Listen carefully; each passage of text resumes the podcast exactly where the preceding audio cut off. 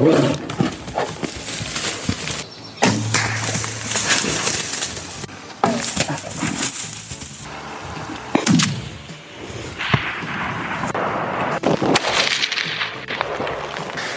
how you do it. All right, welcome back to Tundra Talk, everybody. I'm Tyler Freel. Um, late and unprepared as usually, so I'm depend late and unprepared as usual. So I'm dependent on my guest uh, to kind of carry this episode, and happy to have Adam Grinda on the line here. We've been talking about doing a podcast for quite a while. Um, I don't know how long, but probably about since I started, huh? Probably, I don't know, at least six months. I'm a pretty active listener, so I do a lot of a lot of podcasts, and I think I got yours pretty much all covered for the most part. And uh, yeah, I've been trying to set this up for a while, but hunting season's finally starting to wind down, so we get a chance to. Yeah, no kidding. Starting to wind down. It's pretty much wound down up here, but I did see nailed a uh, looked like a huge bull caribou the other day. That was the other day, wasn't it? Yeah, that was pretty recently. That was uh, probably my last. Yeah, probably my last tag. I don't know. I'm always kind of jonesing, looking for one more opportunity, but um, yeah, it's. I don't know. It's getting to be that time of year, you know, we're just kind of nothing really to do. I might go shoot some ducks this weekend or something, but I don't know. Yeah, it's not as fun as big game hunt, I guess. Yeah. Now, uh, I guess for for folks who don't know, um, Adam, you live out in the thriving metropolis of King Salmon, Alaska, out on the basically the start of the peninsula.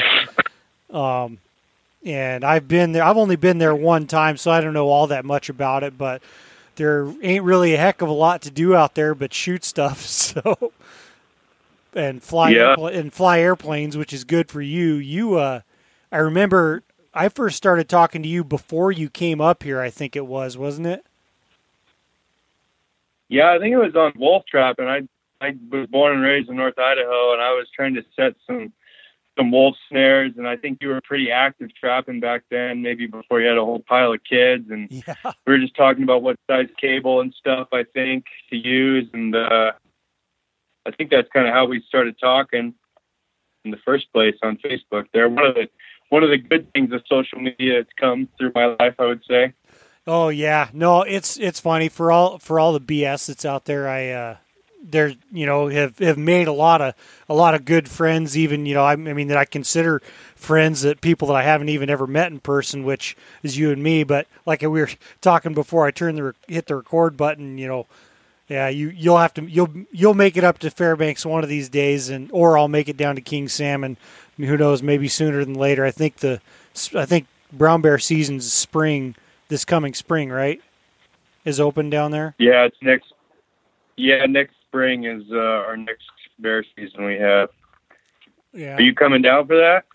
Uh, I wasn't planning on it. I did run into my buddy Steve Hollenbeck in the in Costco yesterday, actually, and he was asking me what I had plan if I had plans to what my brown bear, grizzly bear plans were next spring. Um, so sounded like the wheels were turning with him. He was wanting to get back down there, and I've just aside from me, I've just been on the have the default default grizzlies on the river with my bow, which is just fine. But uh, yeah. Anyway, I guess. Uh, you there was a couple things I wanted to hit with you. You're a, a pilot of many airplanes.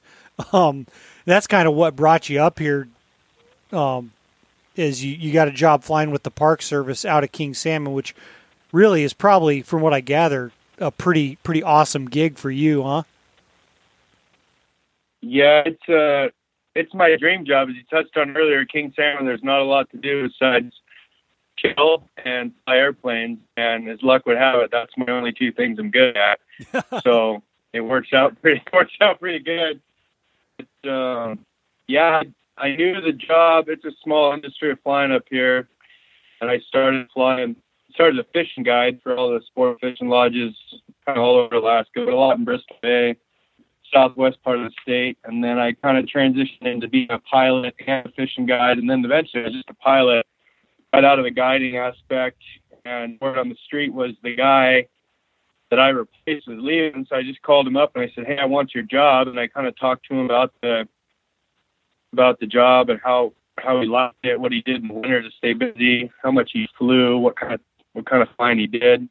and uh, the time I was seasonal up here working flying beavers on floats in the summer, and then I'd go to I don't know, just kind of go on a hunting spree for three, four months in the fall, and then uh, my wife and I would go to North Dakota. I was working as a supervisor in the oil field there, and uh, and then I got the job in King Salmon, and uh, I think we've been up here pushing almost three years. Yeah, yeah, it sure sure has gone pretty quick. Um, what when you said you, you got you got into flying when you were doing fishing guiding stuff, kind of concurrent. What made you what made you want? I mean, it's it's kind of I don't know a little bit rhetorical because everybody wants to fly. I mean, even guys that don't. But what was it that kind of yeah. spurred you on and got you got you really got you into bush flying? Um, I got picture when I was 17. My first year, I was 17. I worked on the Nushagak at a place called Jake's Nushagak Salmon Camp, and uh, I'm actually friends with the new owner now. He's an outfitter from Wyoming, and uh, I was I have a picture of me loading bags in a pair of hip boots and handing them to the guy who flew. I think it was an otter. It was a turbine otter on amphibs, maybe. And I just thought that was the coolest thing in the world. And uh, I had a Coast Guard six pack license, and then next summer I went over to work on the Togiak River, and I had to kind of jump over to a different lodge. They needed someone to help out for a few weeks, and they came pick me up in a beaver, and I sat right seat in the beaver, and I was just done for, man. Just kind of yeah. got his hooks in me, and I said, I mean, anyone who's rode in a beaver knows they are like the iconic, most amazing airplane of Alaska, and uh, yeah, I guess I was just kind of doomed from that day on. And so I went back to Idaho and told my dad, and I got set up for an introductory flight for a hundred bucks or whatever, where you go up and fly a little 172 Cessna. And I thought I was pretty good at it and had a good hand-eye coordination. And nine months later, I was done with all my ratings and a flight instructor. And then I was trying to find someone to pick me up so I could actually build some time and learn some skills because you don't yeah. know anything at that point. Yeah, yeah, that's, the, that's what that was I, the hard yeah, that's what I gather, man. Is it it at least you know not having done it, it seems like you know you go through all the stuff, get your suit, you get your pilot's license. It would be a pretty scary feeling. Like once you're finally turned loose, you know, I would feel like I knew absolutely nothing.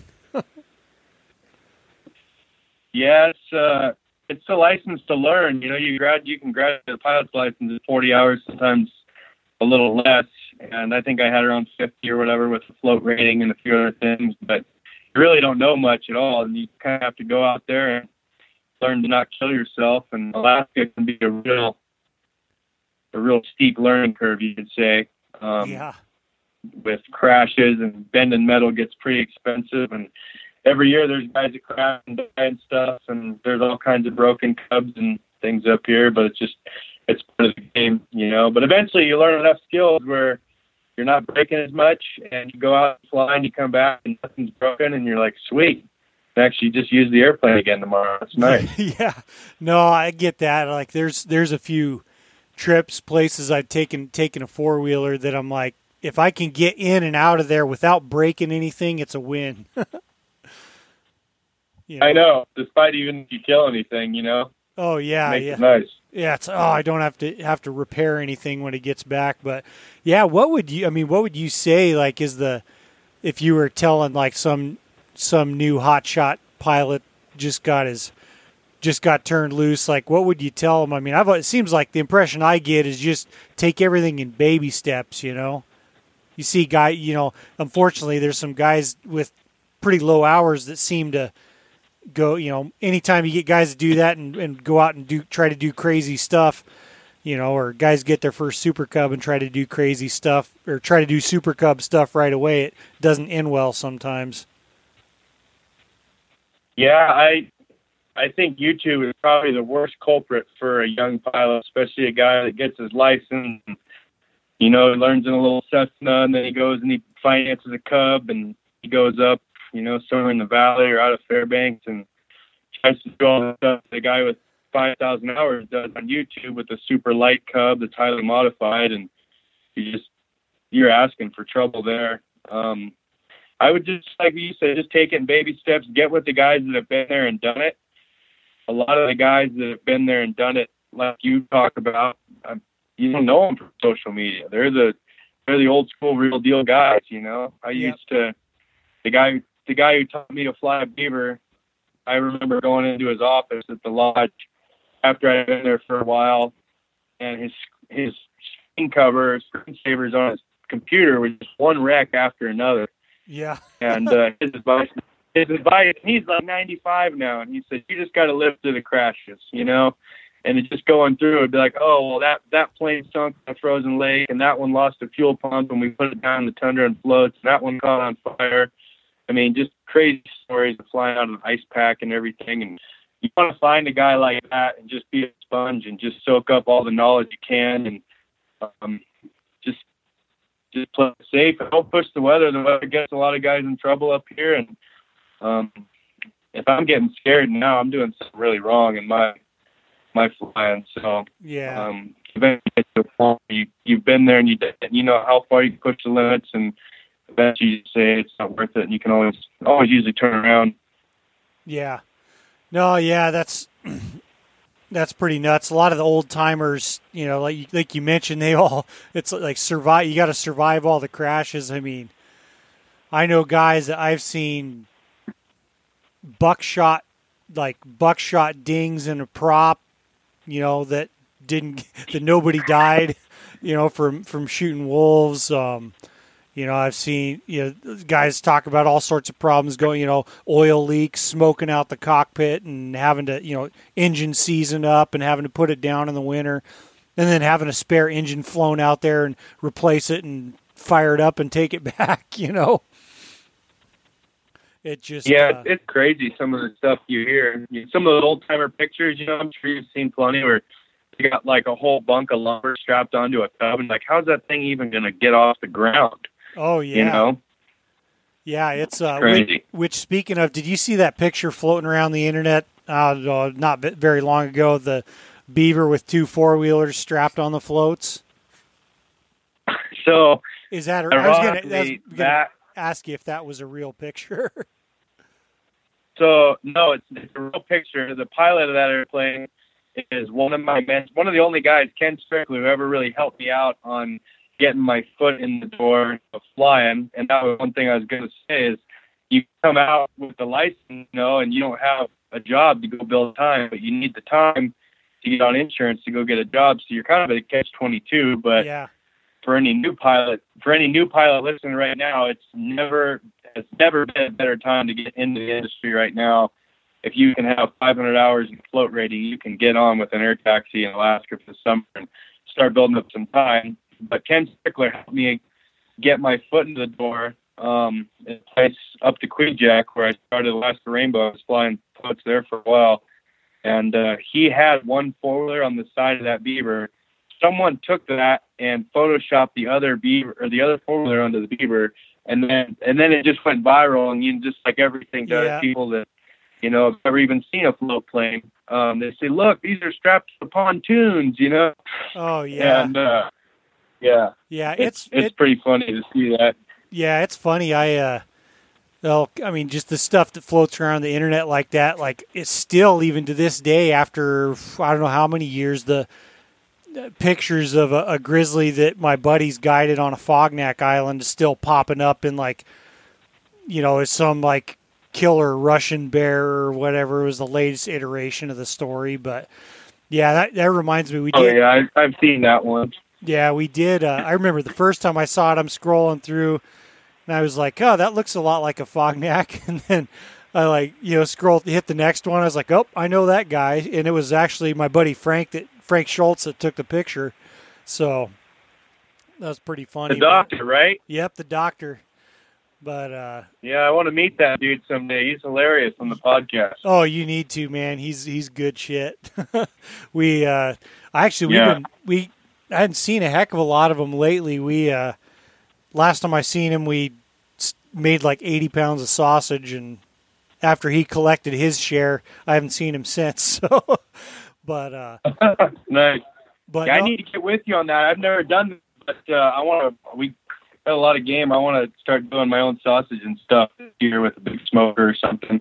Oh yeah, if uh, you know whether you build a smoker or whatever. I, I was lazy, so I just didn't till I got this pellet grill that also doubles as a smoker. I didn't. Uh, I uh, just didn't really do much or any of it. So um, all I all I use is I have one of the the older Cabela's commercial grinders with it's like a three quarter horse with uh, like sausage stuffer kit that comes with it, and uh, I mean I just use the sausage kits. I mean you could get pretty you can buy your own casings and seasonings or whatever, but the kits are super easy and um, so far the stuff's turning out real good. I mean I'm I'm definitely not going to pay anybody to make my sausage for me anymore. Yeah, I'll probably just do that. And I had a buddy that last winter he kind of overhauled a couple, uh, and there were 500 gallon fuel tanks, and he sandblasted them and cut them out and turned them into smokers. And he actually just moved back to Idaho from up here, so he left me one of those to just have and share it with a neighbor. So that'd be really good for hanging sausage in and oh heck smoking yeah, it there. heck yeah, man, that would be awesome. Yeah. It uh and yeah, speaking, I was that's one thing I was going to say too is out there out there in King Salmon, what's what's a pound of ground beef cost out there if you even know? I don't know, man. That's a good question. I think I looked at ribeye six months ago. It's thirty bucks or something for a pound per steak, but we uh we just eat so much wild game. My wife and I took in this past year we took in five foster kids. It was a pretty Yeah. big dynamic change to life. And so we, we got? I think a moose and a half, four caribou, 200 or 250 pounds of salmon. And we'll probably go through most of that. We got four or five freezers stuffed. Yeah, And then I got a buddy of mine just uh, just sent me. I think it's in the mail right now. A hundred or maybe a little bit more than a hundred pounds of uh, deer meat coming from Kodiak. So oh nice. we're gonna be sitting pretty flush. But uh, Yeah, yeah, we eat a lot of it, and they don't buy ground beef. ever. And I'm not I'm not the kind of guy that oh, I haven't bought beef in years. I like I would much rather have a cow steak than a wild game steak, just to be honest. But yeah. There is uh, there I is something I nice can't about afford it. Yeah, there is something nice about it, or just a nice prime beef steak. But uh, yeah, I mean that's part of the deal out there. You know, out that far, the stuff is expensive, but you're you're pretty well set up for it. I mean, you know, I I can't think of a lot of better places for a guy like you or me to be is out than out there with, you know, with your own cub to fly around and. It's you know people sometimes get the impression that, that it makes everything easy, and that's definitely not the case from what I've seen. You guys, I mean, you guys have killed some tremendous moose and caribou and brown bears and everything, but it looks like you put you put a significant amount of effort into it. Yeah, I, I love when people they give me the oh it must be nice kind of thing because backstory I I worked in North Dakota I saved a little money um, sold a nice diesel pickup we had I have two junker cars that are paid for and I I financed my life away to buy a experimental Super Cub and for anyone who doesn't know a decent Super Cub's a hundred or more than a hundred grand and uh it's just crazy. You know, maybe Yeah. I should have been responsible and bought a house house before that. But my wife and I sat down and wrote a five year plan five years ago. We got married and just both agreed. Well, we moved to Alaska. You can't fly a house. You might as well buy a Cub. Yeah, You know, we'll rent till then.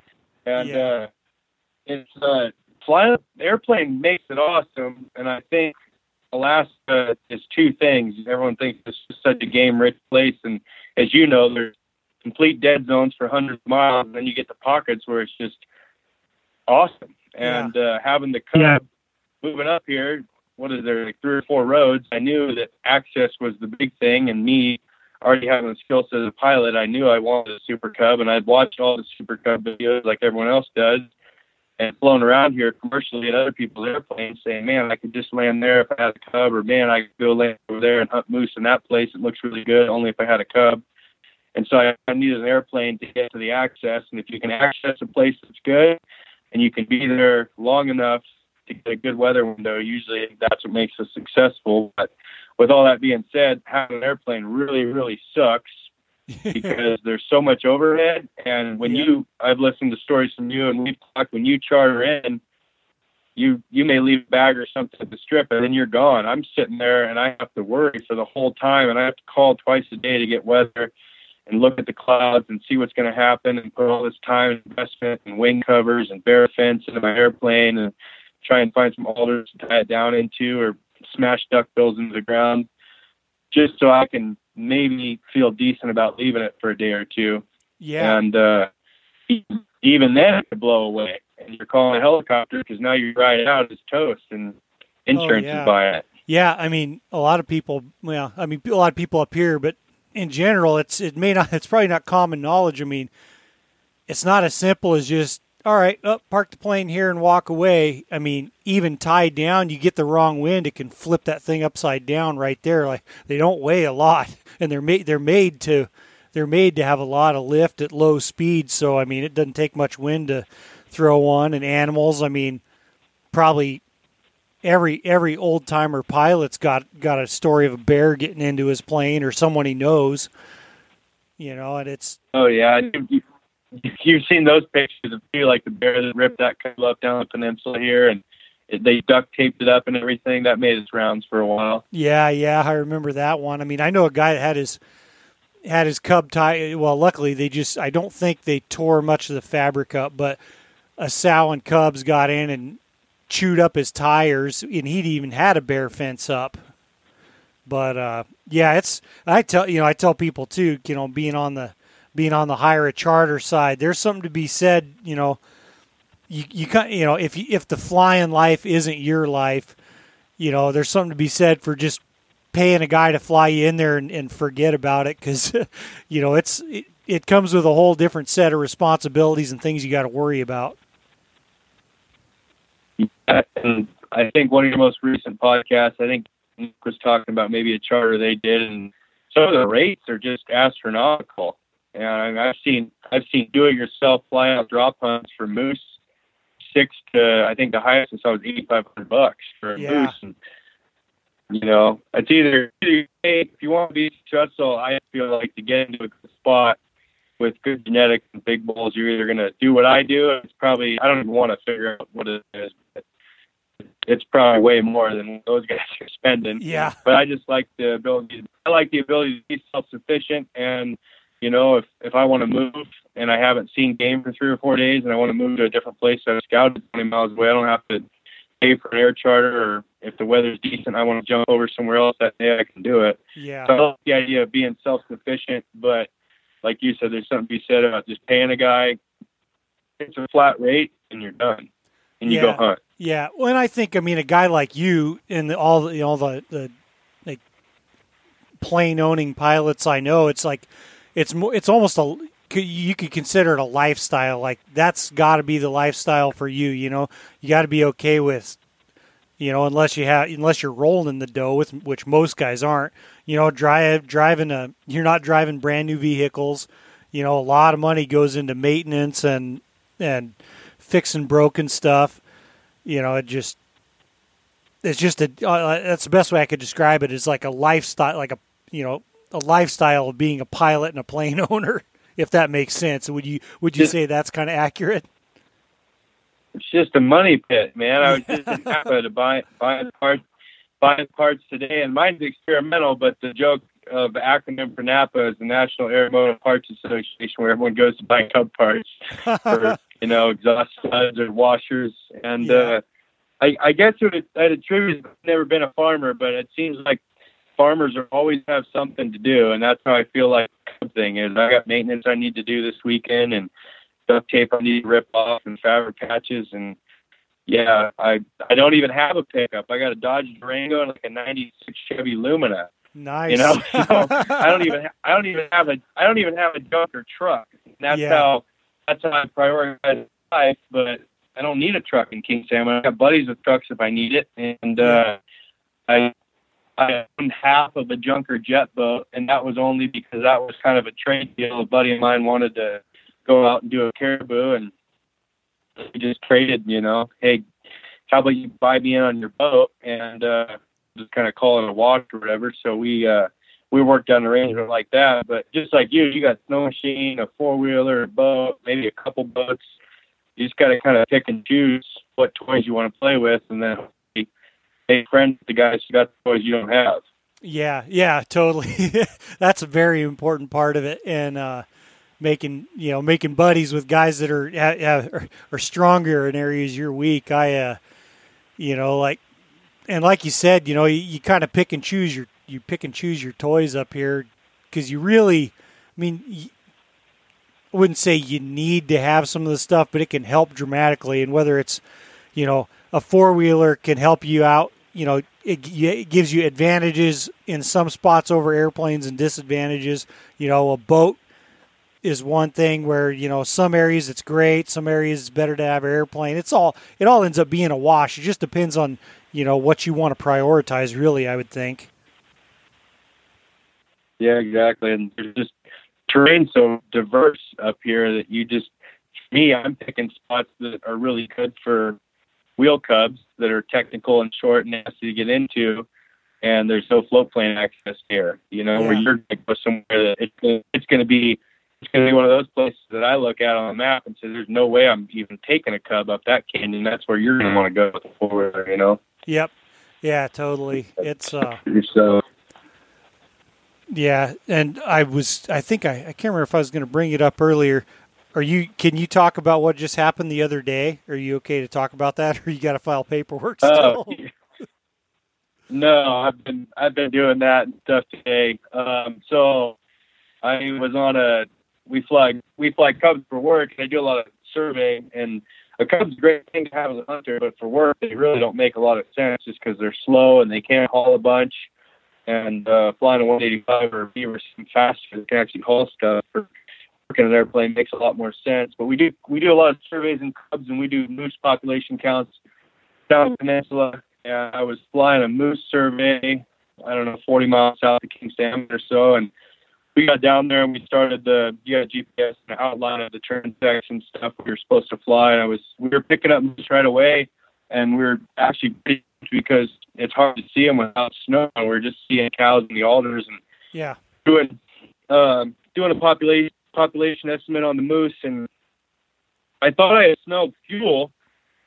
I don't know about 20 minutes into the survey on the first transect line, and they didn't say anything at first. You smell stuff and in airplanes, whether it be a, a drop of oil that leaked onto a exhaust stack or maybe a little fuel drip somewhere. But I continuously smelled it. I don't have a good sense of smell, so I asked for a couple minutes. I asked the biologist.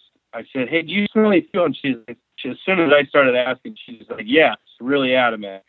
And so I could kind of sense the tenseness in her voice, and I said, "Okay, well let's let's go off transect and let's uh, let's fly back over that strip over there. And luckily, there was a big 1,400 foot strip. It was real close to us.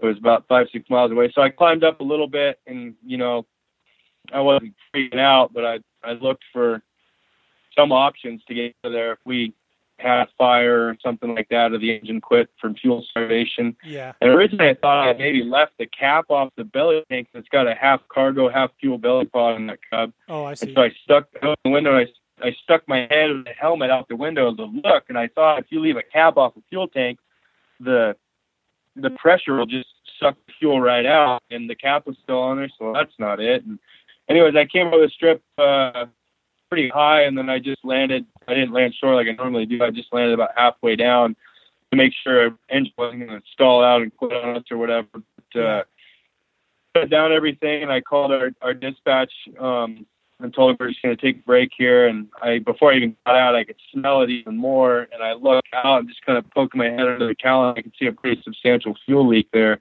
Jeez. And yeah, I shut down, had the biologist get out. I actually got the little, I don't know, two inch diameter, four inch tall halon fire extinguisher, thinking, what am I going to do this little yeah. wussy thing, you know? But I've been carrying it around in Cubs for years.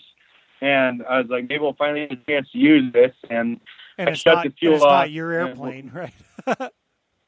yeah, so it's a work airplane. It's all insured. I was just happy on the yeah. ground, but I I could see fuel spitting up, and it was actually the top of the gascolator, which is the last um, screen and a, a low point in the fuel system to catch water to sump out of the fuel system before it goes right into the car. And this was a point off the top of that gascolator where the primer line had sheared off Oh, and it's man. just a, one of those eighth inch copper lines. You probably have seen them on Cubs or brake lines on four wheelers and stuff. Yep. and they get they get old, they get brittle, and it it sheared off right of the compression fitting, and it was half over the the hose was actually half over the hole and half not over the hole, which was, Oh. made it worse. If it would have been over the hole, it would have kind of protected it. Yeah. But if it would have been off the hole, it would have been shooting up. But now it was basically like you're um, halfway on the end of the garden hose, and it was making a jet stream up straight to the the heat shroud that wraps around the muffler and everything. Oh. And EGT's, EGT's on a Cub and flight are 1300 degrees, and that- that thing's probably 800 to 1,000. And it was uh, it was near miss. I mean, you can't ignite avgas; it's a liquid form. You know, it has to be a vapor and stuff. But any leak forward the firewall, especially you're holding 60 gallons of avgas, is a real serious situation. So we uh, we got a mechanic to come down. We got it fixed, and I flew it home. We leak checked it and everything. And, um, it's all good. So just another day at the office. I Yeah. guess. Yeah. Was that does that you know, anytime you have little close calls or stuff like that, do you ever I don't know. I get the only thing I can relate it to and it's a lot lower stakes and why you know, you think you think about owning an airplane and all the things that you you know, all the unknowns that you're probably going to have to deal with in your career of flying. It's like, yeah, how many times is this broke on the four wheeler, that on the outboard? I know after you know my old outboard when it finally started to give me problems, you know, or, or like I had a I had a bearing go out, which isn't a major problem. I mean, it's just drive shaft bearing.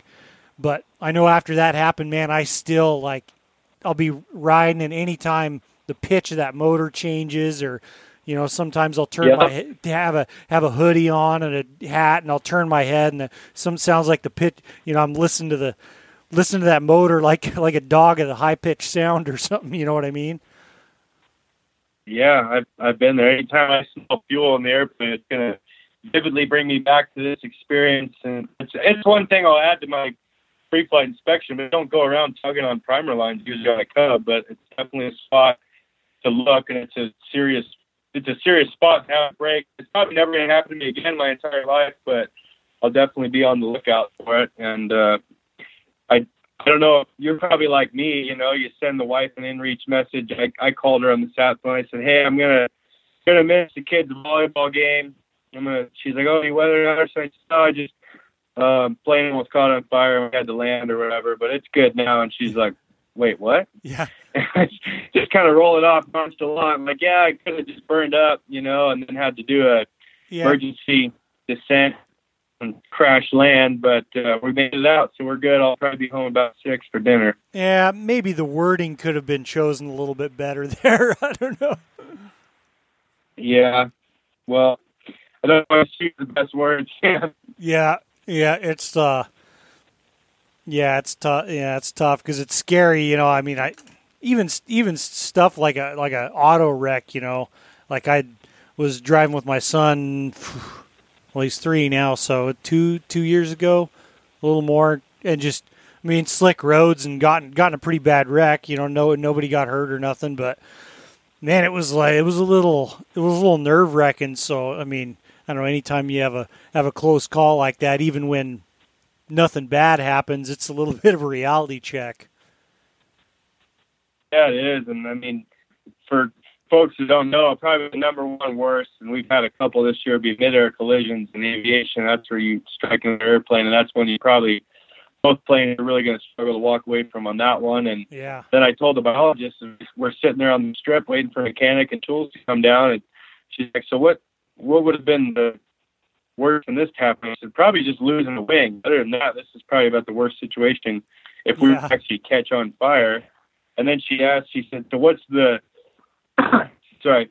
What's the solution? I said, well, when you catch on fire, the first thing you do, I had this drilled into me with training over and over to emergencies and check rides through my career and stuff is first thing you do is you shut the fuel off. But when you shut the fuel off, the airplane instantly stops running and you don't have an engine. yep, And at that point, you have an engine that's on fire and it's basically burning through an aluminum firewall coming right towards your feet. And you're trying to push the airplane over into a nosedive as fast as you can to try and extinguish the flame. Yeah, But there's some fires that aren't aren't able to be put out. So all you've done is add oxygen, which is you know one of the three parts to make a fire. So you've just intensified it. and now you're going 120 miles an hour straight down torpedo to the ground, and you got to pull up and try and plant it somewhere into the alders and hope you can get out of the airplane Yeah. and crawl somewhere safely. So it's it wouldn't have been a good situation, but uh, it wasn't my time to go. Yeah. So No. Uh, yeah. Definitely. I'm happy for that. When I when you posted that video, that fuel pumping out of there, I was like, oh man, um, I was glad to see that you were okay with that one. That's that's a little bit sketchy, but uh, like I said, another another day in the office, huh? Yeah, I mean, the the closest call I've ever had to dying up here was actually drowning. You know, and as as your recent sheep hunting experiences and stuff, and I think water and hypothermia killed more people than anything up here a lot of times, and people think it's the people think it's the bears or the airplanes that are going to get you. and It's not. You know, it's exposure and drowning. Well, no, it doesn't, and it really, it really doesn't take much. It doesn't even have to be that cold, you know. I mean, what? Uh, Oh yeah, just just a few weeks ago here, a guy died, like a younger, you know, like early thirties year old guy died on this like height on this. I don't know how to describe it. It's, it's not like a difficult trail, just this hiking trail. You know, it's like 40 miles out of town or so, up by Chena Hot Springs, up by the resort. You go from Angel Rocks and you can hike all the way over to Chena Hot Springs Resort. And uh, yeah, guy was got called in as overdue. They went up there and he was dead. You know, so which is just terrible. Uh, but it, but it happens. You know, exposure if you're not mental. You know, if you're not if you're not properly equipped and mentally like it may may not be the right way to describe it as like mentally prepared, but you know what I mean. Like you know how to what to do if you get in trouble, looking for signs of of hypothermia. Although sometimes you never know. Like old Doctor Schultz on his sheep, that sheep hunt he was on, he you know he got hypothermia, and before he even knew what was going on, he couldn't even use his hands. I know that was that was wild, wasn't he? Uh, on the I think I listened to that podcast a while back. Uh, he was on the inReach, and his he told his girlfriend or someone back in Fairbanks to Google his symptoms or something. Yeah, That's how he diagnosed himself. Yeah, well, he, he actually he actually had cell phone service where he was at, and he had to use his nose to dial because he his fingers wouldn't work. Oh yeah, yeah, it's Yeah. uh, yeah. That's that's wild. Yeah. So I mean, you and you never know. It's not like to pass judgment on the guy, like saying he was ill prepared or because you never know what happens. But it's just kind of a reality check. Like you don't you don't have to be very far out of town to. I mean. Shoot, a couple like probably one of the longest nights I spent in my life was when I was like 16. It was right kind of on the edge of town. I went out like trying to go predator calling, and it was a big full moon in the middle of the night. It dropped down to like 30 below. My truck wouldn't start, and so I had to like get some brush and make a fire, and just kind of tend to fire all night till someone came along and you know because I'd run my battery down, were able to jump me till I could you get get my truck going. But yeah, that wasn't like wasn't remote at all, and it, it could have turned into a dangerous situation. Yeah, I got stories like that. Last year, I had a couple couple all, all nighters sleeping under either a bear hide or a space blanket, and just got to be prepared and stuff, and hope you can build a fire. But yeah, it's, it can get dangerous up here. Yeah, did uh Kill you pretty quick. oh yeah. Speaking of, did you get just get under the bear hide, or did you put the bear hide like like sandwich yourself in so you had some ground insulation too? No, that's the thing that sucks the heat on you the most. And we, uh, it was that remember I shot on the peninsula, Yeah. and I shot him at almost midnight. It was a, it was a long shot. It was five miles or something, and it was still trying to get ingrained in my brain that we'd range find something. Oh, that's only two thousand yards. We'll be over there in an hour or less, easy.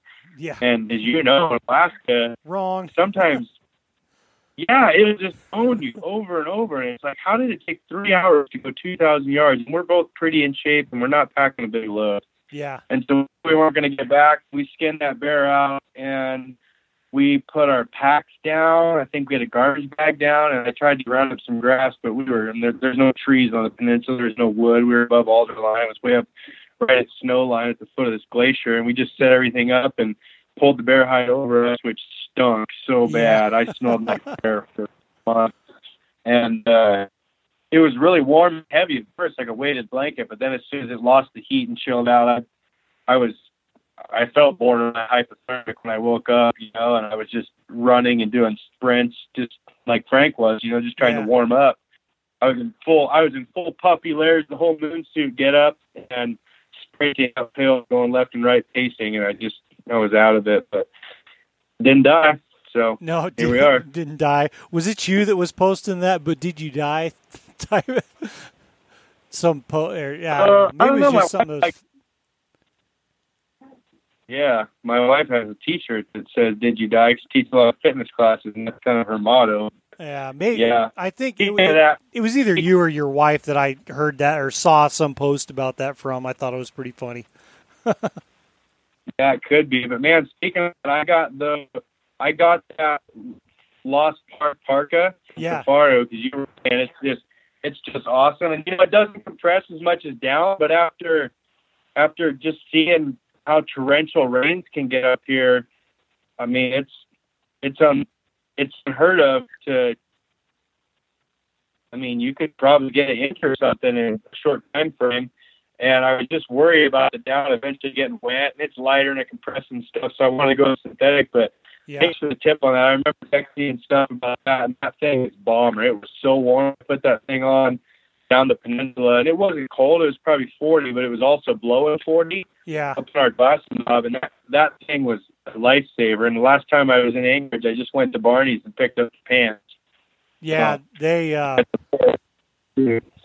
Yeah, that coat, man. I mean, I I talk about it a lot, but it's that's like one of my favorite pieces of gear. Like it's by far the warmest puffy jacket I've I've worn. I mean, I've and I pretty much used it in like everything from super cold. Like I mean, sometimes if it wasn't terribly cold, I'd wear it out trapping on the sled. Like it breaks the wind good. Um, sometime you know, and then I I mean, but I've wore it from absolutely sopping wet and and it I don't know it's just my definitely my favorite jacket out there so I'm glad I'm glad you have similar feelings about it after after I I gave you the recommendation not sitting here cussing me because I Yeah. I had you buy a, a shitty jacket No, it was awesome. Do you own the pants too?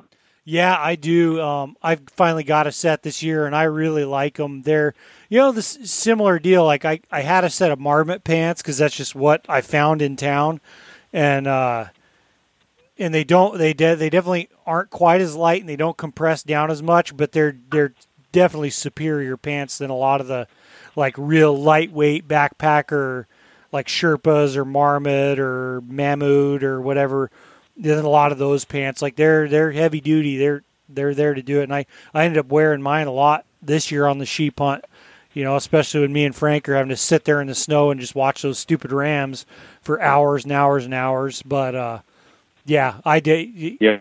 did you say you, you got the the Kifaru pants too, or was it different ones? No, I got the pants. They're uh, so are they the full? I tried them on just real quick, but you can you can pull down like your camp pants and then zip the puppy pants right on over your boots.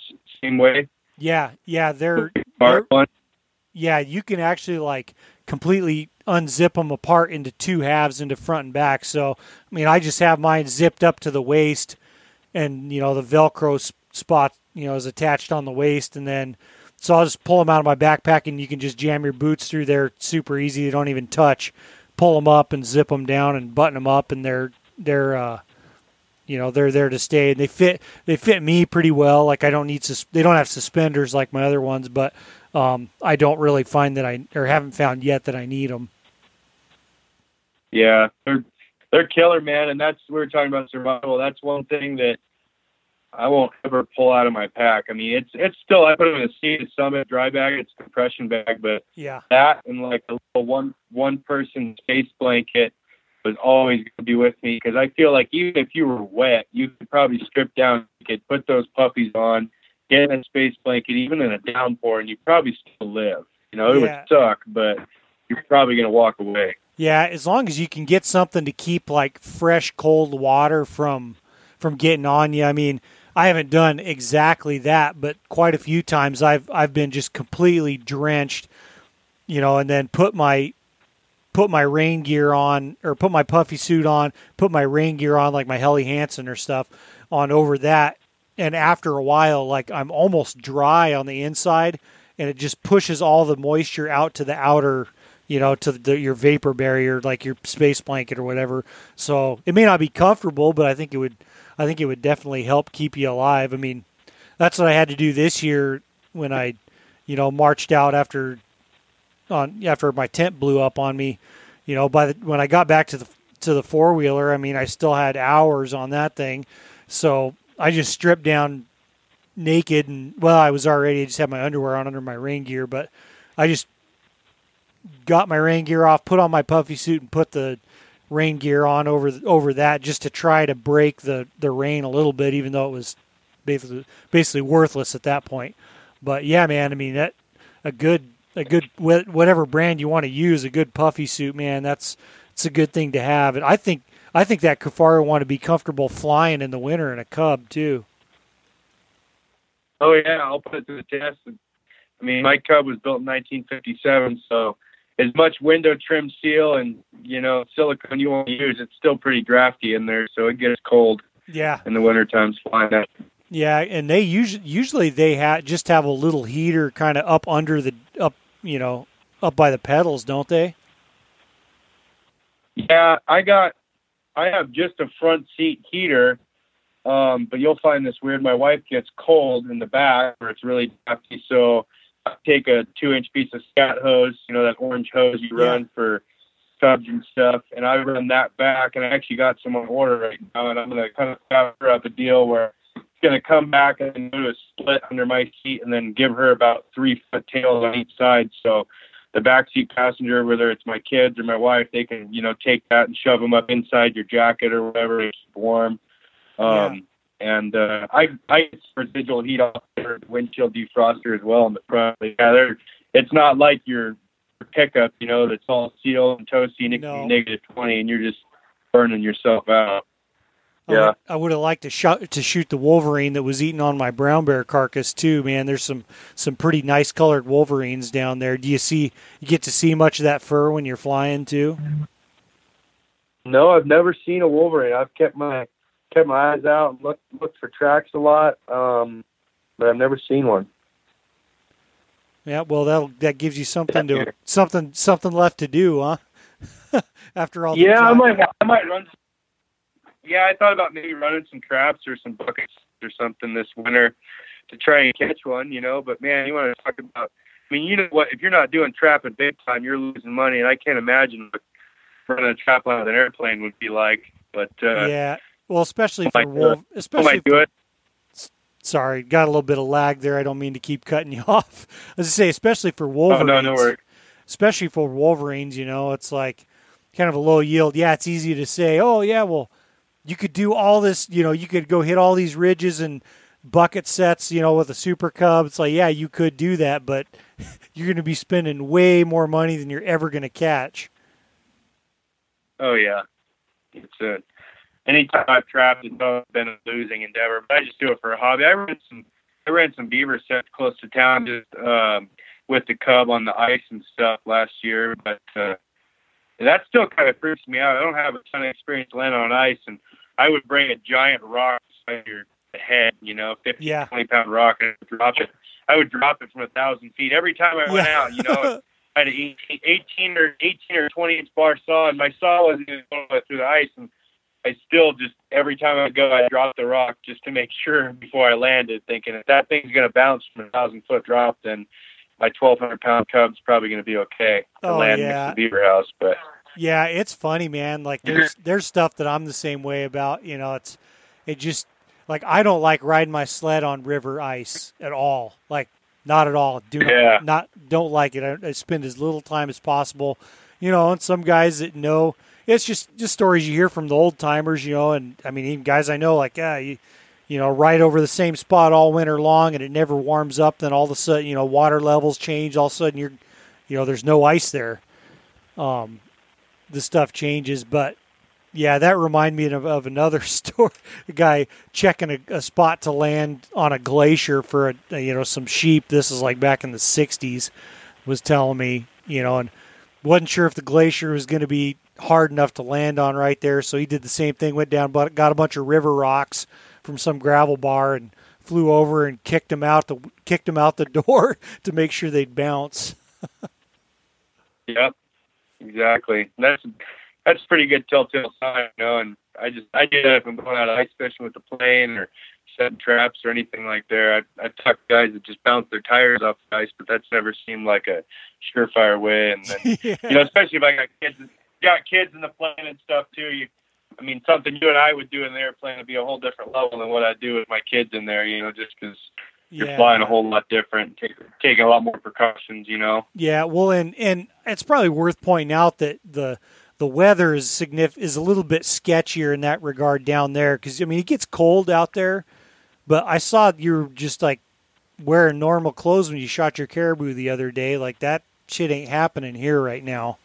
You know, you, you in, the, in No. most of the interior, you know, it gets so flipping cold that generally like i you know after after winters set in ice is not a concern whereas out there you probably do have quite a bit of fluctuating above freezing sometimes and you know stuff's just a Oh, little yeah. bit stuff's a little more volatile out there i would imagine Yeah, it, would- it would be tough um, running.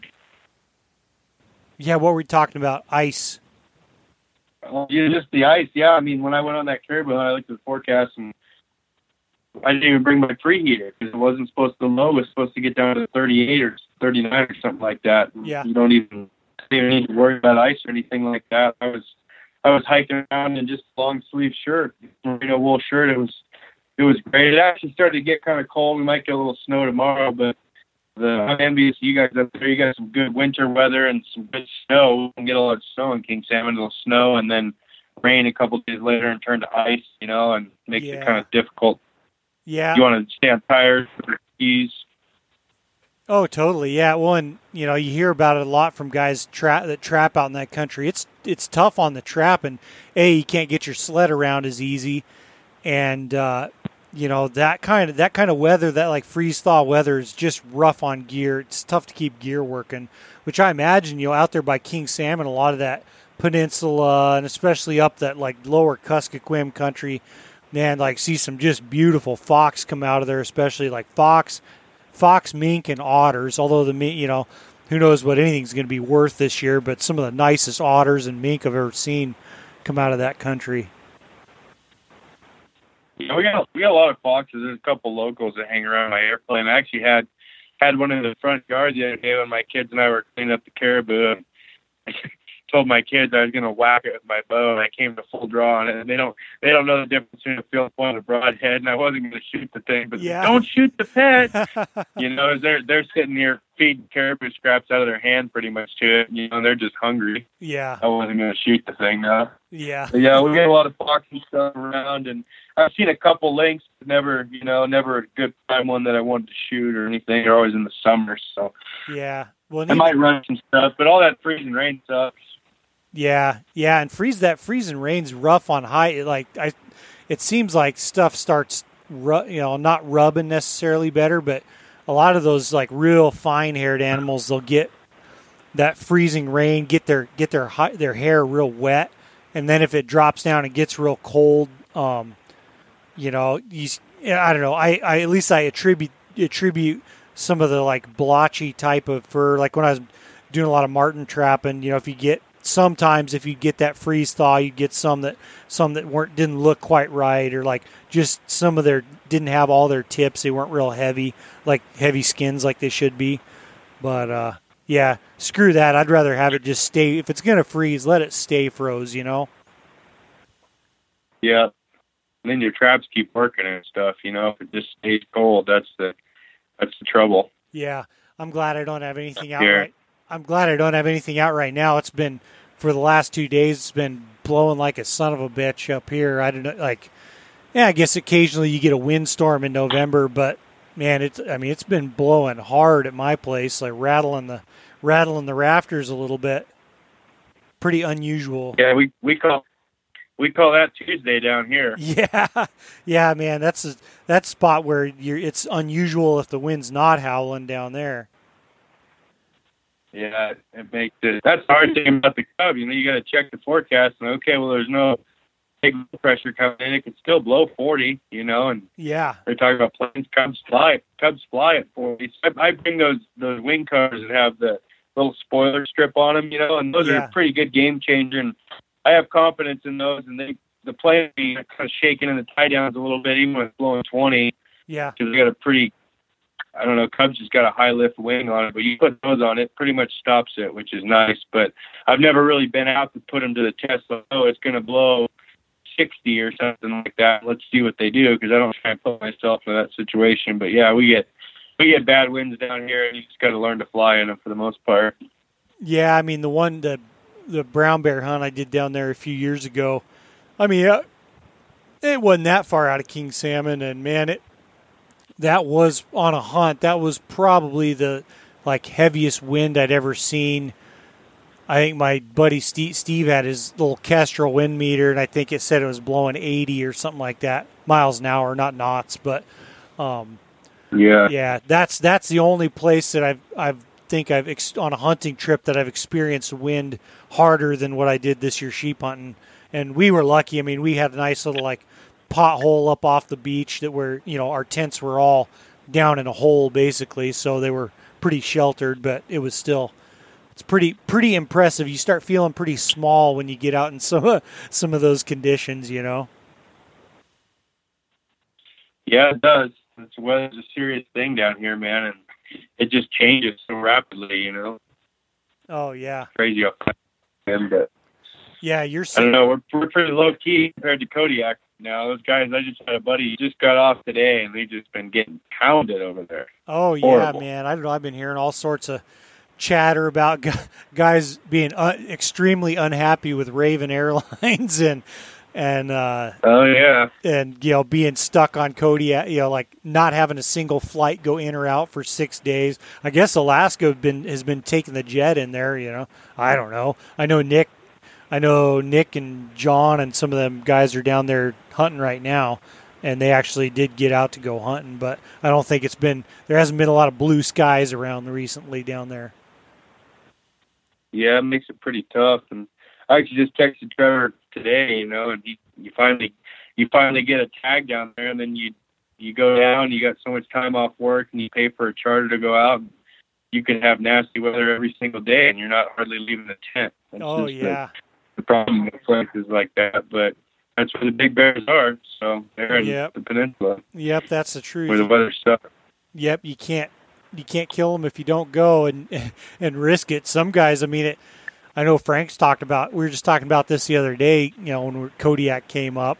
You know, there's guys he knew that coming out to the lodge. You know, when he was working out there, that like it took him two trips to even make it to the lodge. You know, one guy was saying had spent a whole his first try had spent a whole week in Kodiak, could never you know fly out in a Beaver or 206 whatever he was taking, and then had to turn around and go home. Wow, that's nuts. Yeah, I mean, I've been Yeah. I've been waiting in Anchorage to go to Kodiak and got turned around. You know, flight canceled. Been you know, you're sitting there talking to a bunch of guys flying up from the states. You know, been planning this trip for a year or whatever, and you know, eh, sorry, it's canceled. They call the outfitter. Yep. well, try again next year. it's what he what I remember him saying. Yep. I mean, it's not like there's and people. I mean, tend to some of the people you're you're dealing with or people that live on Kodiak tend to get a little jaded to it. You know, it's like, oh well, it is. It you just accept that it is what it is. Can't do anything about it. Yeah, I've never I've never been to Kodiak, but I got plans in the works to. I don't think I can pull off a spring hunt this next spring, but I got plans to go hopefully next year. Hopefully shoot a goat and a couple deer. I just I want to get over there and do it. But that's that's another thing, guys ask time. Why do you just fly your cub? It's only an hour and a half, and that is not the place you want to keep an airplane. With a high concentration of bears, with tides and with that weather, that's not a good place to want to do that. And I just I don't get a warm fuzzy about, you know, I think it's 22 or 24 nautical miles is the narrowest part to cross the Shelikof Strait there, and that's uh, a lot of open water on wheels. Yeah, I uh, I know some I know some guys from Fairbanks that at least you know a few years ago they'd go down periodically. They'd fly their cubs all the way down there. And I mean, part of it was just the adventure for them. Um, Yeah. they'd, they'd fly their cubs down, and I know the one guy said from whether they'd I think they'd fly down to Homer and then shoot across. Said he'd just read a book, you know, to take his mind off of flying over the ocean. But yeah, they'd fly their wheel planes down there to the south end, and they had something figured out, you know. But um, yeah, it's de- Yeah. definitely a little more of a of a high risk scenario for your airplane. Yeah, for sure. If you can get the weather, you could do it for sure. But it's just for me, it's less headache. I could just, you know, fly to Anchorage and hopefully Ravn would be able to get me down there, and then it's just you don't have to worry. And like when Yeah. we're talking, you get dropped off with the beaver, you can just go hunting, and that's I've had some hunts like that, which is nice. And the my wife's brown bear hunt, we went down and I had a I put a friend on my insurance for my Cub. I just had him fly out of there, so that made it really nice. We didn't have to worry about once that airplane leaves, you know, some people freak out when they see the airplane leave, and I was it was so weird. The first time I've ever seen my airplane fly, 'cause I've been the only one flying it, Yeah, and uh, but it was uh, it was a joy to have me see it leave because I knew it was going to be parked at the strip and back in King Salmon, and it was going to be protected if it got wind and nasty. All I had to worry about was keeping our tent upright, which worked out pretty good. Nice, yeah, man, yeah. What? Uh, why don't you give me the skinny on that? I hadn't actually. I mean, I've seen bits and pieces, but uh, that was a beautiful bear your wife got. Yeah, I sent you the shot, didn't I? What's that? I sent you the video of the shot, didn't I? When she shot Yeah, it. yeah, you did. That was awesome. Because you weren't you saying? yeah, I mean, she yeah, made a she made a great shot. Uh, her backstory is she's deathly, deathly afraid of bears, and so she thought by conquering her fear of shooting one with a bow, it would it would cease that fear. And we'll see, you know. Yeah. But uh, she's had a bear encounters. I've had a lot this year. It's weird. I think between both of us, we've shot four bears, and uh, I actually shoot one out of the tent. She came right up next to the tent, was going for actually bit a hole in my tent. But that's a whole nother story. But we went down there and uh, found a good spot with some fish, and a buddy took his plane with his son, and then we took our plane down. So basically, two small airplane loads. Got everything there. Set up a few days early. Uh, pretty windy and nasty the first few days, and I mean, just probably like the bear hunts you've experienced, you see less and less bears each day, even though you try and not do anything to spread your scent. And we'd only Yeah. walked about 500 yards to our, our glassing knob, to our tent. We took the same touch any brush or anything. And uh, it's inevitable your scent still gets around. And we never saw any real big smasher boars, nothing of the caliber I ever saw. And uh, we were down there and the we figured out the fish were so fresh that they weren't dead enough for the bears to really be fishing because all the guys I've talked to that are really good at shooting brown bears with bows and stuff, they said kind of watch them and pattern the bears and see where they like to fish. Yep. We never saw that. All the bears, all the bears we were attempting to stalk was like a transition. It was almost like a spring hunt where we'd see them and then we'd try and get ahead of them, and that's a that's a failed technique because they can Yeah. just move so fast. Yeah. But try to get in front of a herd of caribou that's feeding, you just can't do it. Yeah. And so eventually, I think it was day three or four, um, second day of hunting, we finally saw this bear, and it was just walking up the beach. Then it turned and it started to come up the creek towards us. We went down. She had the GoPro rolling. I had the video camera behind her, and I'm a horrible person on the video camera usually because I'm I'm trying to be selfish and look and see what's going on through my own eyes and not Yep. look through the viewfinder get everything captured. You know what I mean? So it's Yeah. really hard to it's hard to be that guy. But I, she told me you better not screw this up. I'm gonna be so mad. And so I really tried. I really tried so hard. But it was a, it was a nice it was a nice bear. It ended up being about an eight foot four sow. I think 22 and change, 22 and a half for a skull. And uh, we walked in. and It was coming up this creek. And we were finally able to intercept it, but it was a slower feeding mode. It wasn't like moving plant point A to point B Yeah. and we got on the creek where the bear was coming up, and it was coming up our side. And I said, "Okay, well, Tana, we're going to scoot back five or six yards, otherwise the thing's going to be right on us because we were right on the edge." And it got to about 60 yards, and then it crossed, and it was a pretty wide creek, and so she ranged. It was 57 yards. Well, it was crossed, and I told her, "Hey, scoot out further, so you have a closer." Shot. So then we moved back to the spot we originally were, and that bear came across, went down a little dip. She came to full draw. I'm right over her shoulder with the camera, and it was an amazing shot. It was right at 50 yards, and she had about a 20 mile an hour crosswind directly from the left. And I can't, I can't hold a bow steady in that. I mean, I'm not a good bow shot. I have some issues I got to work through with archer. Mean, I'm decent at 40 or 50 yards, but I'm, Yeah. I'm not one of the guys that can launch bombs way down range, or you know, even holding it steady in a 10 mile an hour wind's hard for me. And she stuck that arrow right behind the shoulder, and it buried up to the fletching. And uh, I had the 338 next to me, but I wasn't even considering grounding it because Yeah. she made a great shot. And uh, it ran about 100 yards, and I'm sure, like you've seen them, they'll reach back just like an elk or a deer, and they'll pull that arrow out. Well, it only pulled it out about halfway, and then I'm watching it through the viewfinder as I'm getting the footage. And as it was running, the cool thing about a broadhead they never really realized is that arrow just keeps working. Every time that leg would come back and hit it, it's just in there doing damage. Oh yeah. And uh, that bear went another 200 yards. We kind of backed up back to our glass knot to get some elevation, and then just pulled out the spot and scope and watched it die about 300 yards. And it got up a couple times and acted like it was going to walk, but just had its mouth hanging open, and it was obviously injured pretty good. I think she got one lung, maybe two. And uh, it would you'd see the arrow sticking out, and it would get up and it would try to walk, and then it would just kind of tea kettle back over and fall over. Well, it fall right over on the shaft of the arrow Oh and just yeah. jam that thing all the way all the way through. So that thing was just in there getting hammered. And uh we eventually got up to it and uh yeah, super pretty high, gorgeous bear and claws. The arrow was coming out uh pointed towards the butt and it was below the sternum. So it just kept working in there and they just they just keep digging. They're Yeah. incredible how big of an animal an arrow can kill if you just make a good shot, you know? Oh, totally. Yeah, it, it's uh, one thing that's amazing amazed me is is how quickly an arrow works on a bear that doesn't know you're there. Like even you know, I haven't Oh, yeah. any brown bears with them. Obviously, like the bigger the animal, the more blood it has to lose before it. You know, it's like a moose. You know, I've shot some moose and it like takes them sometimes a couple minutes to tip over but it's just you know they got a lot more blood to lose before they go before everything before it's night night time.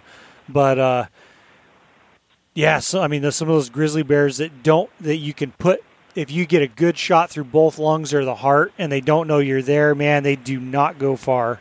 Like it's it's amazing how quick it kills them. Like quicker than a lot of rifles. Yeah, I shots I've seen Yeah, it's I've been I've been researching that a lot. I think it's the adrenal glands that get going in a bear. They hear that rifle shot, and it, it's something about their chemistry or the way they were raised or something. They just they go into like super rage tweaker mode where they don't feel anything and they can just go in like Hulk mode.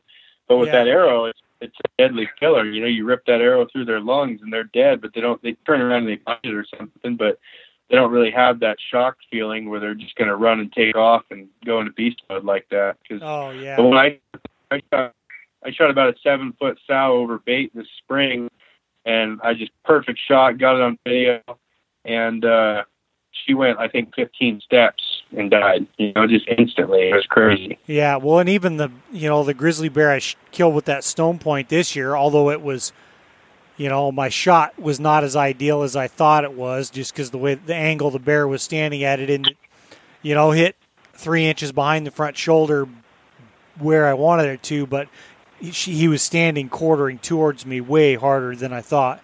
So it was like it was Yeah. diaphragm and liver and guts, and the thing, you know, and he only ran like 70 yards and stopped. And that's, you know, we waited three hours and then I'm like, ah, he's got to be dead right there. Went in there and he was still there. He wasn't dead yet, but he had no idea, like, had no idea anything was, you know, he just all of a sudden, you know, a twig snapped and he didn't feel so good all of a sudden. You know what I mean? So it's pretty, it's pretty Yeah. interesting.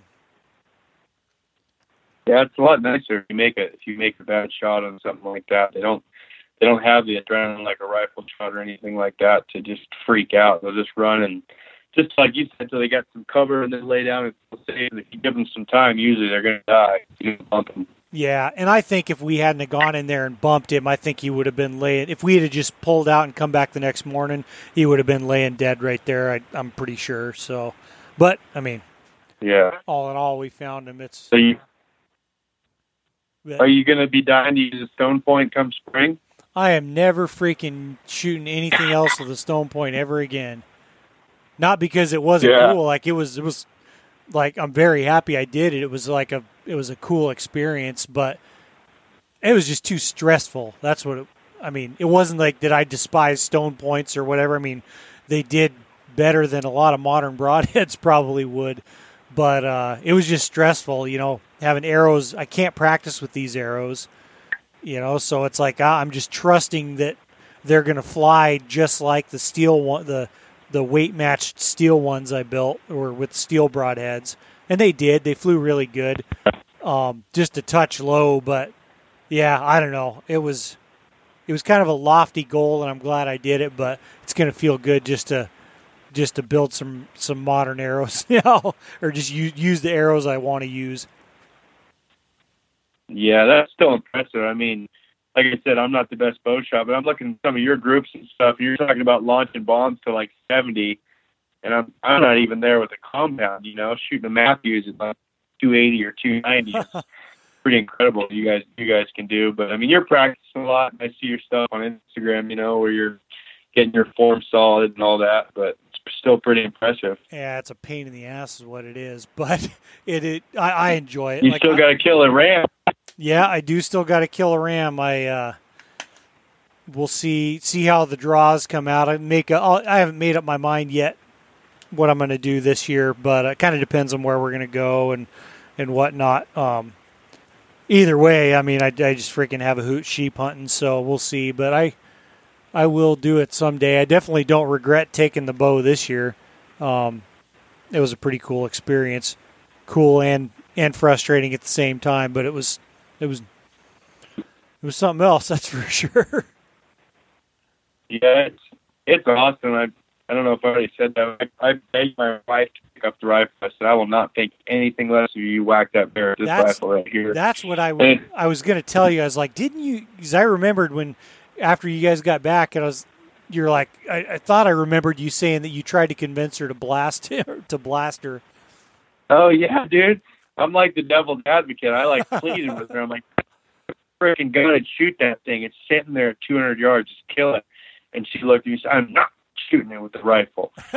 and uh yeah, I'm glad she didn't. But it's yeah, I'm like you. If there's a rifle within a mile, the bow is getting thrown down on the ground. We're leaving that thing. I'm just gonna pick up the gun yeah, because I can kill it. So it has to be kind of bow. It has to be bow or nothing. Like I can't even have any firearm near me. But it's it's cool what they say. You know the the archery hunt starts where that rifle hunt would stop. You whack that thing at two three hundred yards, like you said. I mean, look how how close you were to the range this year just with the bow. oh You yeah. know, I mean, just I, trying to move in. yeah. I mean, I got I got to a hundred multiple times and got to sixty five once, which I would have shot, assuming you know like everything was lining up. I was shooting at fifty five, so like another ten yards. But uh, yeah, I mean, so inside I was inside rifle, easy rifle range of them every single day, and uh, and just couldn't, you know, couldn't make it happen the rest of the way. But I don't know. That's like I don't know. It's part of the learning experience. I'm glad I did it. I'm also glad uh, Dr. Schultz came in with a bang stick, and I got to go home with one too. You know, I just Yeah, that's a clutch move, right? yeah. Yeah, like I'm texting him on the inReach. I'm like, oh well, if the weather's bad over where you're at, uh, yeah, there's two legal ones here.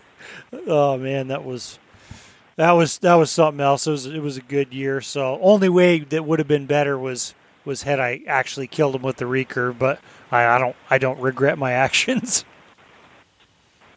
No, man. I didn't get a sheep this year. I got spanked pretty hard. My my first sheep I ever got was I had a brother-in-law come up and we shot two rams side by side. yeah, It was one of those 25-hour days, one of those long 25-hour days. But then last year I I tried to do as much scout. I'm really busy in the summer with work, and I tried to do as much scouting as I could. And I'm a I'm a long ways from sheep country in King Salmon, so I was flying a long ways, and um, it was super hot. You know, just a really Yeah. weird summer, and the the legal rams that we did see were just, I mean, unaccessible. Even with a helicopter, I don't think I could have killed them. They were just in the nastiest of crags, and there was no way to even try and get close.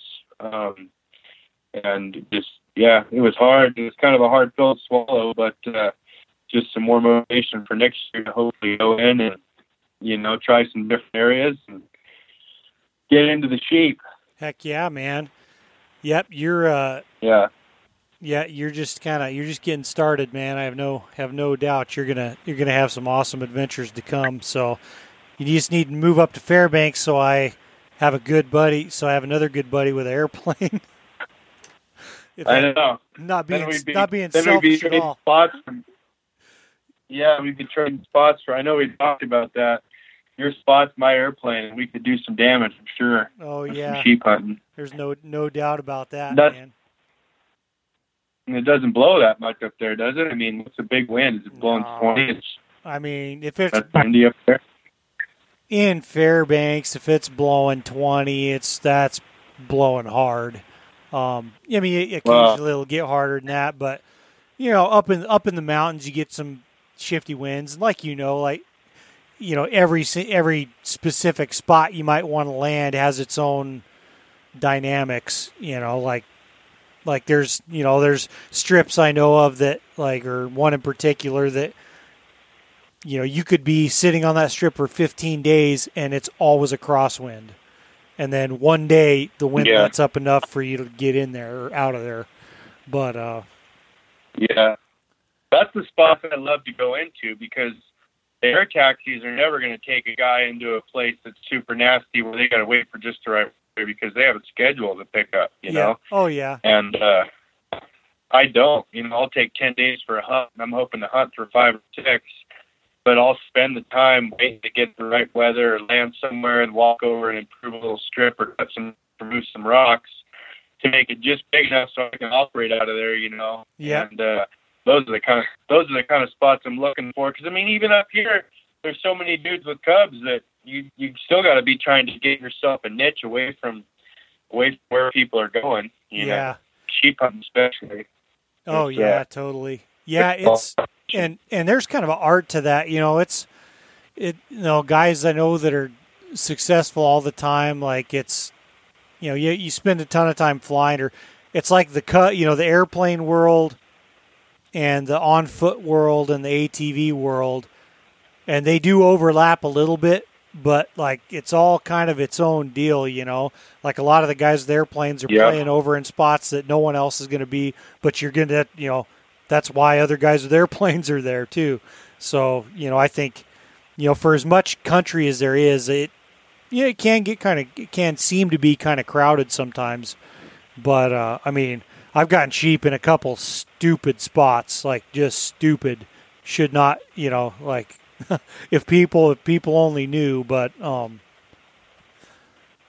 but yeah i mean sometimes Yeah, that's, sometimes you- that's why that's why they're there you know because people don't know or everybody overlooks some stuff you know Isn't it high time that you just don't talk about lying when you're hunting and tell us where you're sheep? Because you have a post about that the other day.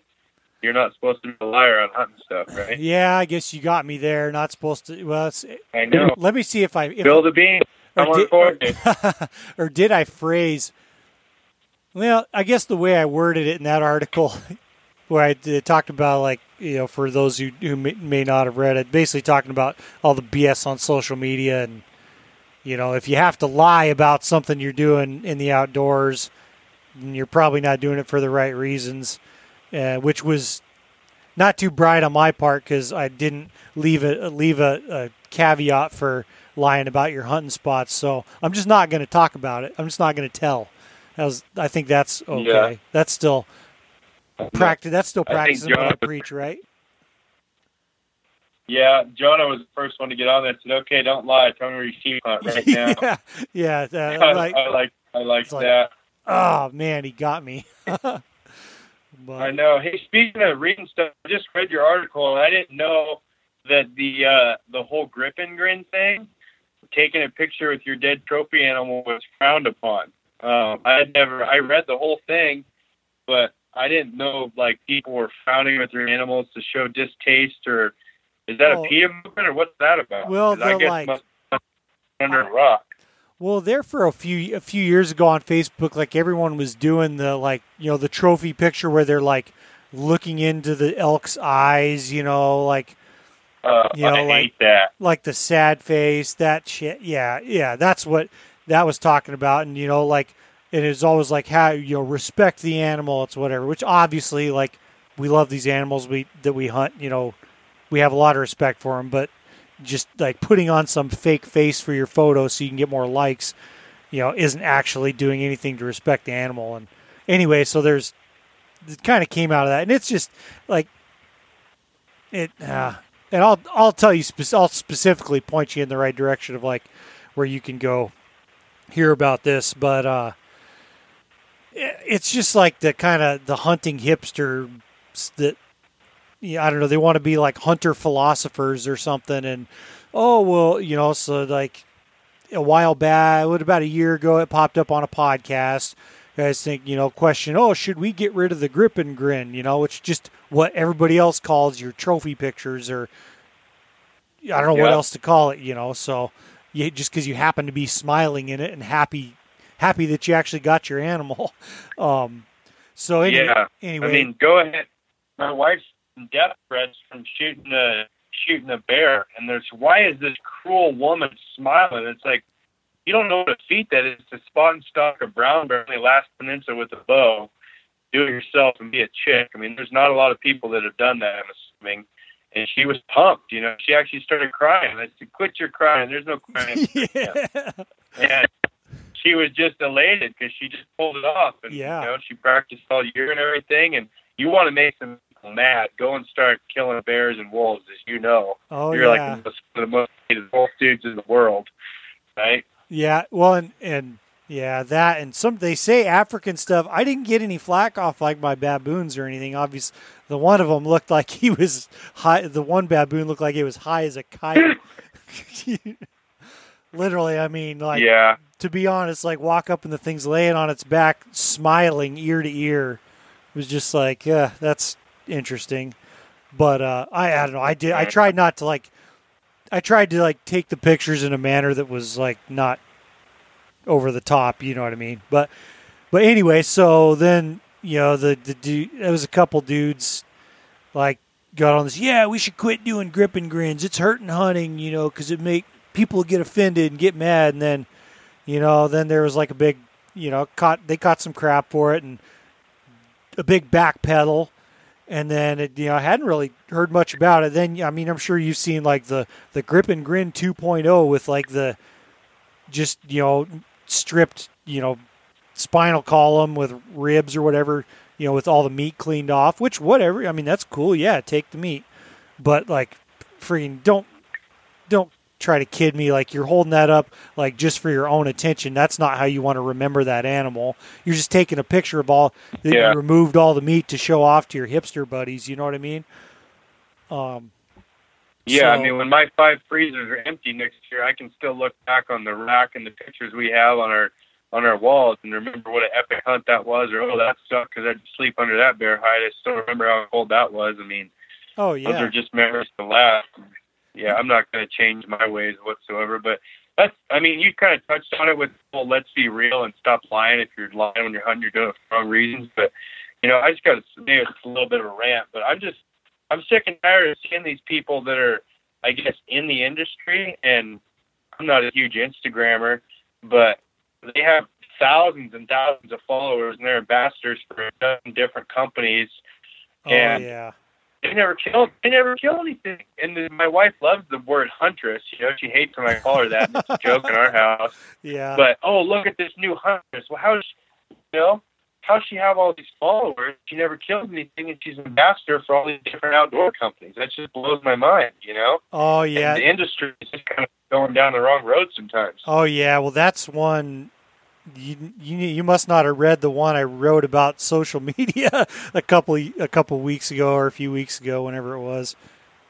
That was Uh, you should send me. I'll I'll I'll send you that one because yeah, it's uh, I mean I I yeah that's that shit irritates me so much too. I mean it, and there's there's reasons like there's there's reasons like some person who doesn't look like they could hunt their way out of a wet paper bag, you know, has two hundred thousand followers, and you know, it's it's all a farce, man. It doesn't mean anything ultimately, but uh, so Yeah. like like to finish that uh like finish the story on the grip and grin thing um the dude you know the one dude who originally was like oh we should get rid of him and then backpedaled and you know we're going to discuss the ethics of the grip and grin you know on this podcast and whatever like it was a decent discussion and one of the guys actually I was like yeah kind of I wasn't sure what I thought of of you know or wasn't sure what they thought but he's like you know, basically said what the what I would think. It's like, you know, why'd you take a picture that? Was happy I killed it. you know, I mean, like pretty simple, but Yeah. but still, like the, the you know, then two other guys, oh, yep, I'm just not going to do them. just gonna, not going to do them. Well, okay, like that's fine if you don't want to do them, but don't like don't you can't pretend that you're not. Oh, well, why are you telling every you? So, I'm not going to do them, but I'm going to make sure and tell everyone that I'm not doing it. You know, try to set. It's like the reverse psychology type of thing. Oh, you do whatever you Yep. want, buddy, but but I'm I'm not I'm not going to do them, but make sure and tell everybody about it. Yeah, I know And- you mean. It's kind of like people who are ve- as vegans. You know, they they make sure they tell the world. Oh Right. yeah. Yeah, and it's not even, you know, like if a person doesn't want to take pictures of their animals, I could care less. You know, that's that's your thing, but don't go like projecting this shit on the rest of us, you know, especially Ah, I just yeah, I got I was pretty fired up. What what was published was the edited version. I'll just I'll just say Yeah. that. but uh I could see that a couple rewrites. But Yeah, I don't, there- I don't get that. there was a couple little rewrites, which um, I mean, my editor Alex is, is, and he's actually the editor in chief of Outdoor Life now. He's a great dude, and and he does a good job of uh, bringing it back into an appropriate level. So, yeah, that was. Uh, Yeah, I was just, I don't know, I was irate. Like, come on, man, you know, and just even to imply that. Uh, I don't even know what to say. Like, I'm, I'm pretty almost burn out on it, if that makes sense. I'm just like, if you, you know, Yeah, I, I, I, would- I felt like I go and explain, like, you know, and people know people that don't do it might not understand, but like, there before I put a knife to that animal, that's the last time that's an animal, and like that's how I want to remember it. You know, pretty Okay. soon it's just it's just going to be turned into it's just meat and cape and horns and whatever in my backpack. You know, like now it's an animal. Like I get to like look at this thing. The last time it's an animal, you know, like the meat obviously is important with you know like a sheep or something. You know, we, we can it's debatable on grizzly bears at the very least.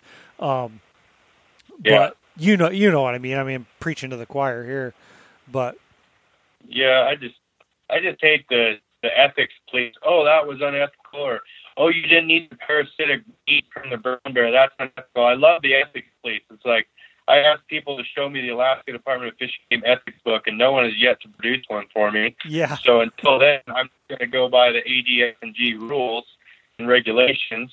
And if I'm following those and I can sleep good at night, look myself in the mirror, which I can, I'm fine with not eating brown bear meat. You know? oh yeah. Well, and I don't know. It seems like a lot of the most experienced people you know out in the sticks, like you know these, I don't know, people that are new to hunting. You know, like they they say like they call like adult onset hunting or whatever. Like yeah, those people are probably going to rub them the wrong way. Like they're going to seem like total savages. But like man they have a, like a ton of respect for for and they care a lot about the you know the animals and the country they they are a part of and whatnot.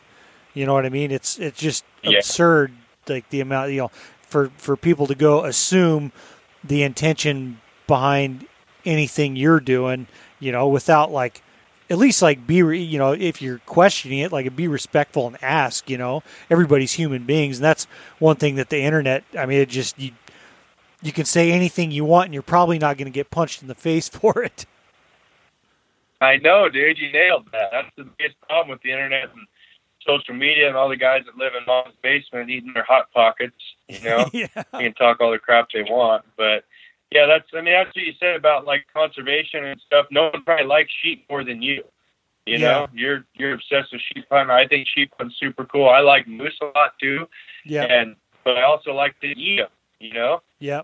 So it's a big challenge. If I shoot a big bull and I cut their teeth out and I get them aged and everything, and I get to know. I'm, I'm fascinated with all all creatures, but it's really cool to dive into biology biology of them and see how old they were and how they score and the different genetics and everything, and just watch them in their environment and having that picture. That's just that's the last thing I'm going to have on my wall, you know, besides the rack or something. Yeah. Well, and even to look at that memory. Yeah, you know, and even like I mean, I might have said in, in I can't remember if I wrote in there, at least I intended to that. I mean, that's like a lot of people don't understand taxidermy. Like, if I say, "Hey, Adam, like you know, here I'll give you one of my sheep heads," like that's not going to mean anything to you. You know what I mean? So like it's it, oh yeah. So people that don't hunt a lot of times don't understand like the connection and what that like the purpose for mounting an animal and being able to look at it every day. And it's not you know it's it's not like the collector generally. It's not like a just a like the collector mentality. You know it's it's you you keep these things and take pictures for the same reason to to preserve the memories. You know what i mean? I mean that's that's what we're saying yeah, but when you're up to like as many rams as you got, you're kind of considered a collector. I mean, that's kind of hard to beat, you know. Yeah. How many do you got? Twelve. Thirteen. Oh man, yeah. Was there ever a time? I don't think anyone's asked you. Was there ever a time this year you thought you were going to break the streak until Doctor Schultz made the clutch move and brought in the gun? Um. Yeah, I mean, I was like, eh, after after the Rams left where they had been, because I, you know, where I'd gotten close to them all those times, like 100 yards, and then finally got to 65. When I got to 65, they were in a spot that they kept going to every day.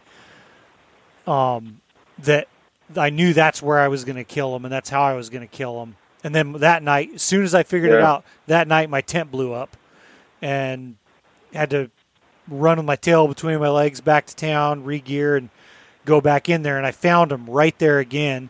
And so the next morning, I was going to go kill him, like it was going to happen. And get up the next morning, they left that they left that spot, and I just spent the next.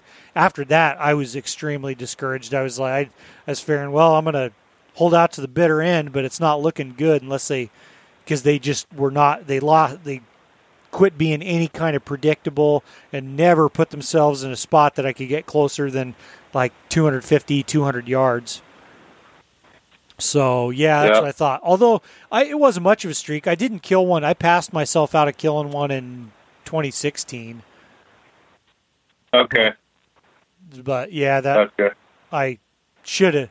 I could have killed one in there, but I I just was finally the one I ended up going after and didn't get was the one I killed the next year. Same ram. Okay. So yeah, it's I, not as much. I, I'm hoping your level someday.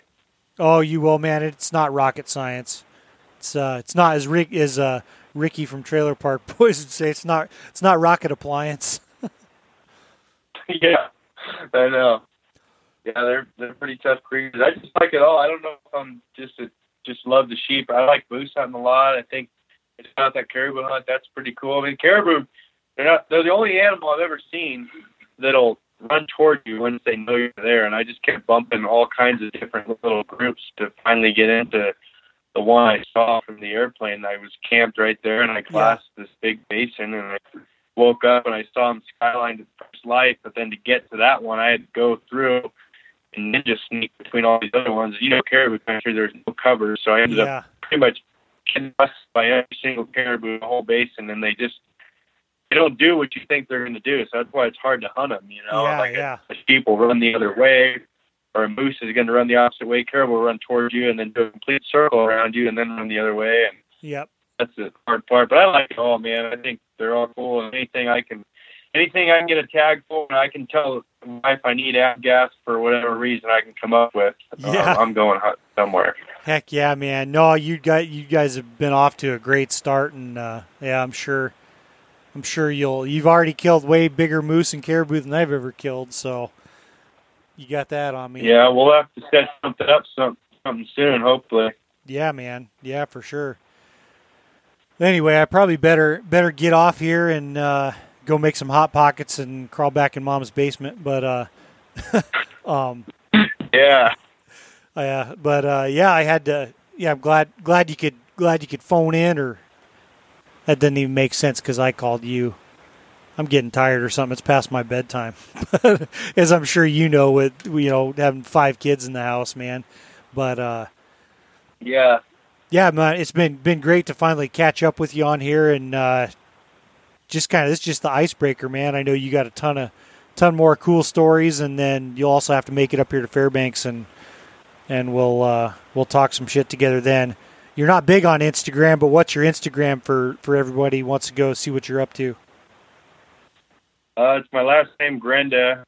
G R E N D A eighty nine is my Instagram on there, and then uh, that's what I do. And then we do we film all our own huts. That's a YouTube channel called Stuck in the Rut. That's kind of where I'm more from Yeah. I guess, and film our huts on there. And uh, it's uh, it was kind of a dream to make money when my brother-in-law Travis started a while ago, and it just kind of it just kind of turned into a portfolio for our hunting and stuff now. And it's just cool to relive your hunts. I can go back to when I first met my wife, the first big game hunt we ever did, and shit and show our kids, and Yeah, it's cool to do that kind of stuff. You don't make any money on YouTube or anything. It's just it's fun and it, it adds a different challenge to bring the video camera on the hunt to get it to get it on film. As you know, it's a whole nother level. Oh yeah, it is. It uh yeah, it is. It was a level that I was very glad to not do this year sheep hunting to go forego that. But uh no, yeah, that's cool and, and I mean it's like an awesome thing is YouTube is guys like you and a lot of people that you know, whether I mean whether it's hunting up here or whitetail hunting or whatever, like there's some some pretty legit killers out there that that are no fluff, you know, that aren't aren't you know, the insta famous type people that are just out there having a good time and and just laying them down left and right and loving every minute of it. So it's it's always nice to see. But anyway, uh, if you guys enjoy the program, appreciate if you leave a good review on iTunes or whatever platform you listen on. And uh, yeah, if you have any comments or questions, you can email podcast at tundratalkak.com. Thanks, Adam. Thanks, man. See ya.